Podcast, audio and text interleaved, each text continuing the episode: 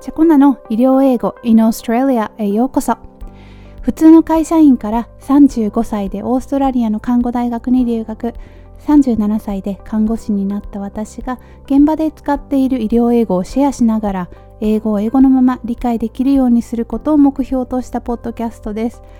インスタグラム、アットマーク、チャコナメディカルからコメントや DM でリクエストや感想をお待ちしております。それでは今日も医療英語いってみましょう。今回も体変換ベッドバスで使える英語に引き続いて循環器系の集中治療室で働かれているひろきさんからねリクエストのリクエストにお答えしてリハビリで使える英語をお話ししますね。今からお話しする英文は一つの例として参考にしていただいてご自由にアレンジしてくださいね。それでは今日も行きましょう。今回はリハビリをする時に使える英語ですまずは「今日は短在、立位を取ります。ベッドの端に座ることを to sit on the side of your bed と言います。で、to sit on the side of your bed ですね。はい。なので、この今日は短在、立位を取りますっていう時は Today we're going to get you to sit on the side of your bed and then stand up スタンドアップはね、立ちます。立位ですかね合ってるかなね、えー、もう一回言うと、Today we are going to get you to sit on the side of your bed and then stand up. Today we're gonna get you to sit on the side of your bed and then stand up. はい、ちょっと長いですよね。できたかなでもう一回行きましょうか。ゆっくりね。Today We are going to get you to sit on the side of your bed and then stand up. はい。ね。Today, we're gonna get you to sit on the side of your bed and then stand up. ね、どうですか練習してみてくださいね。はい、次は今日は、えー、5メートル歩きます。Let's try to walk 5 meters today. Let's try to walk 5 meters today. ね、Let's try to walk で、こう Let's っていうのはね、ちょっとこう気軽な感じだから丁寧に言おうと思うと Shall we try to walk 5 meters today? Shall we? Shall we? を使ってもいいですね。ね、で、この walk っていう歩くっていう単語はね私この walk って多分オーストラリア発音なんですよね。アメリカだと walk って言うんですか？walk もうアメリカにいたの本当20年以上前だから忘れちゃったけどねまたちょっと発音が違いますよね。はい。えー、多分ね私の発音患者さんにねよく言われるんですよ。なんで君はアメリカ発音なんですかって。でもね、アメリカ人の人に言わせると、なんか君の発音ちょっとすごくオーストラリアっぽいねって言われるんですよね。なので、あの、私の発音は参考程度に聞いてみてくださいね。はい。えー、それでは、えー、歩行器を使って歩きましょう。歩行器は英語で walker, walker なんですよね。この英語またオーストラリア英語なんでしょうね、きっとね。で、えー、アメリカ英語ではね、ちょっと調べたら walker って言うんですって。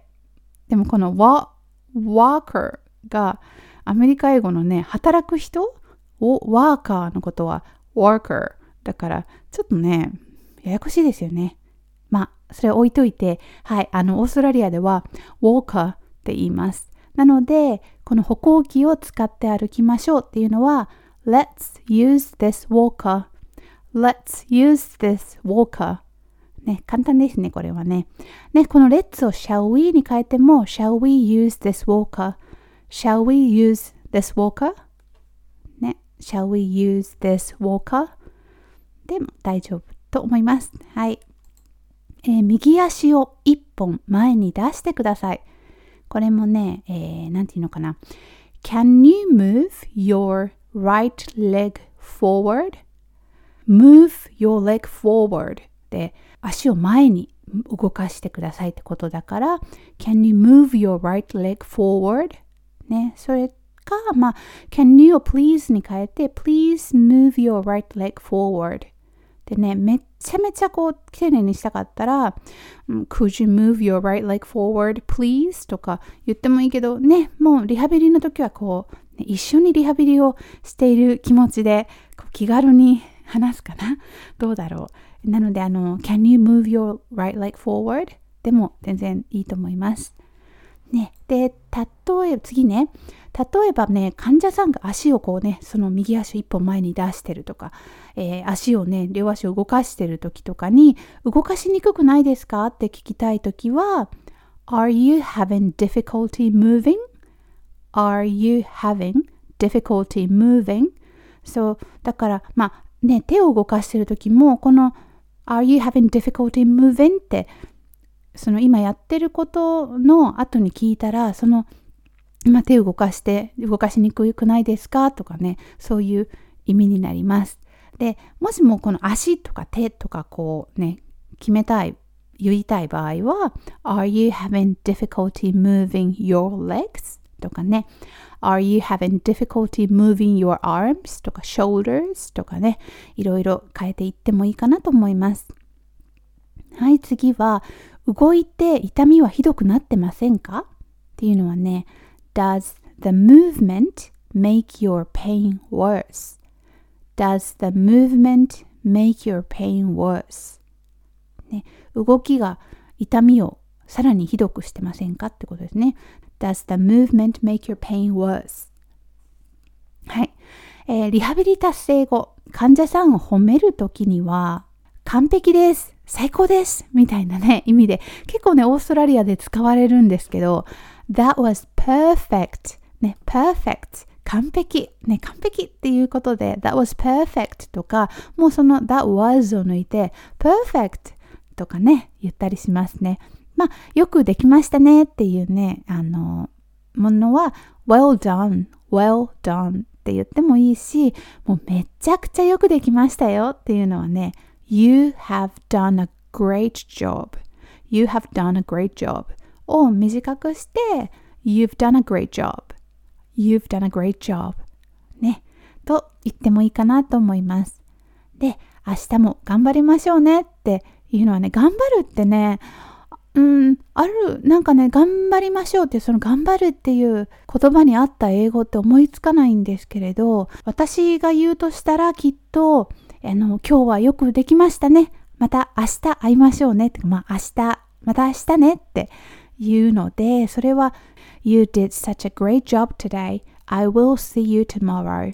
ね。You did such a great job today. I'll see you tomorrow. ね。そんな感じでいいかなと思います。でね、リハビリをしている間もね、患者さんが何かして何かできたたびに、めっちゃいいですよ。あ、もうすごいいいよっていう意味でね、さっきも言った perfect っていう言葉を連発してもいいですし、例えばね、Can you move your right leg forward? ね、右足を前に出してくださいと言って患者さんがね、右足をま出せますよね。そしたら、perfect ね、褒めて言ったり、perfect とか beautiful とかね、言っても beautiful ってね、美しいなんですけど、オーストラリアでも何でも結構 beautiful って言うんですよね。あの美味しかってもなんかすっごいこう美味しい料理を食べた時も「Wow, this is beautiful」とかね言ったりとかするのでもう何でも perfect, beautiful って言っていいと思います。はい。で、すごくね、よくできてますよっていうのは You are doing a great job ね、さっきも言いましたよね。You're doing a great job で、You did a great job は過去なんですけど、その今リハビリをやってる人に言うときは You're doing ね。今やってるから You're doing a great job. You're doing a great job ね。すごくよくできてますよ。で、そのままね、いい感じなので続けてくださいっていうの Keep going, keep going ね、そのまま続けてってね、言って、諦めそうなね、患者さんには、You can do it, you can do it. ね、できますよ、あなたできますよ。で、ね、keep going, you can do it ってね、励まして、すごくね、いい感じですよ、な感じで、That's great ね、なんかできたたびに、That's great ね、という言葉をかけてあげるといいかなと思います。英語はね、もう大げさな感じで、はい、松岡修造さんでいらっしゃいますよね。あんな感じで熱い感じで言うようにすると気持ちが入っていいかなと思います。ね、こう、You're doing a great job. Keep going. You can do it. Keep going. That is great. Beautiful. Perfect. ね。そんな感じで、もうどんどんどんどん励まして、あ励ます言葉を言うといいと思いますよ。はい。えー、じゃあ、早速、復習いきましょうか。最初は日本語の文章を言って、次に英語を言うので、2回繰り返すので、あの、後に続いて、とかね、私と一緒に発音してもらったら嬉しいです。じゃあ練習していきましょうかね。えー、今日は単在、立位を取ります。Today, we are going to get you to sit on the side of your bed and then stand up.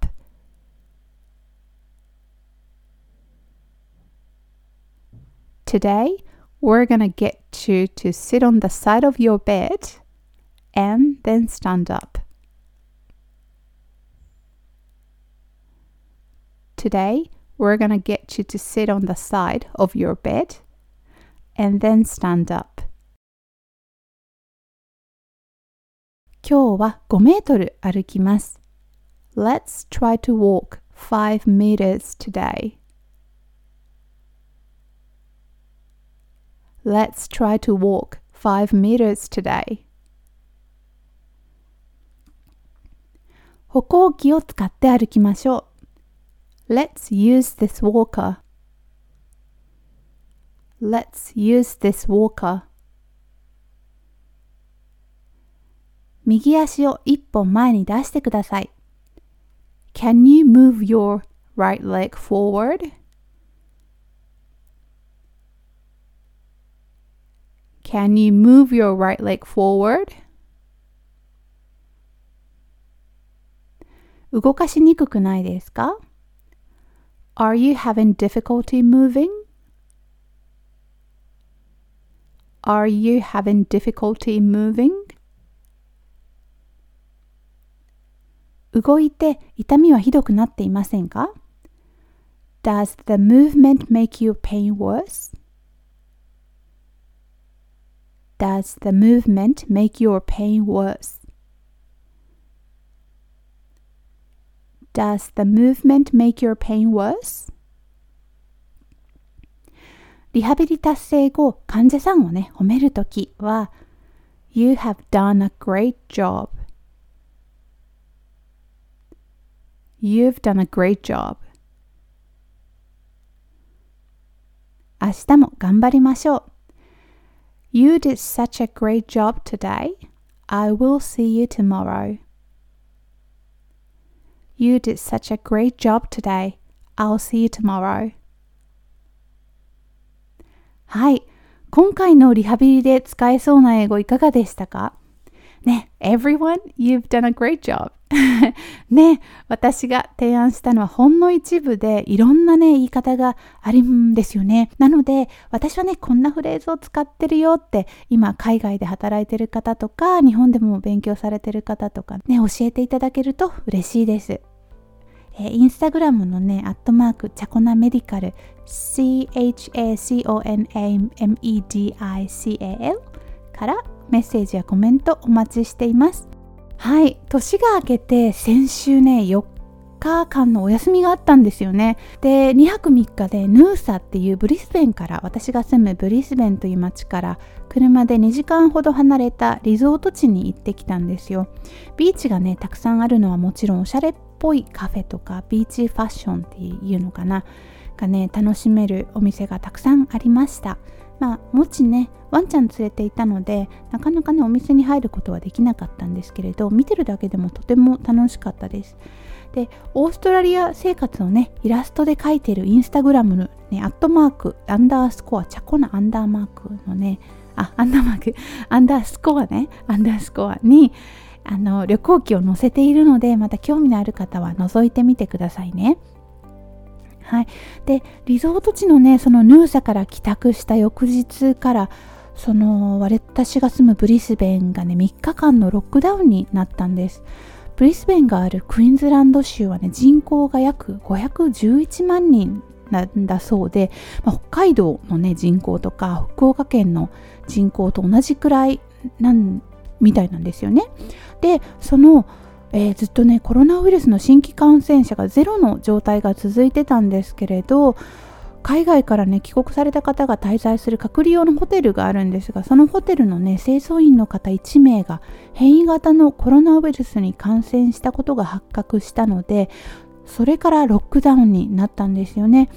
たった1名のね感染でお店も閉まっちゃうし外出禁止にもなるし病院でもねもうあの発覚した瞬間からお見舞い禁止になるしね。すごくねあの州政府が早い対応してくれて感心しました。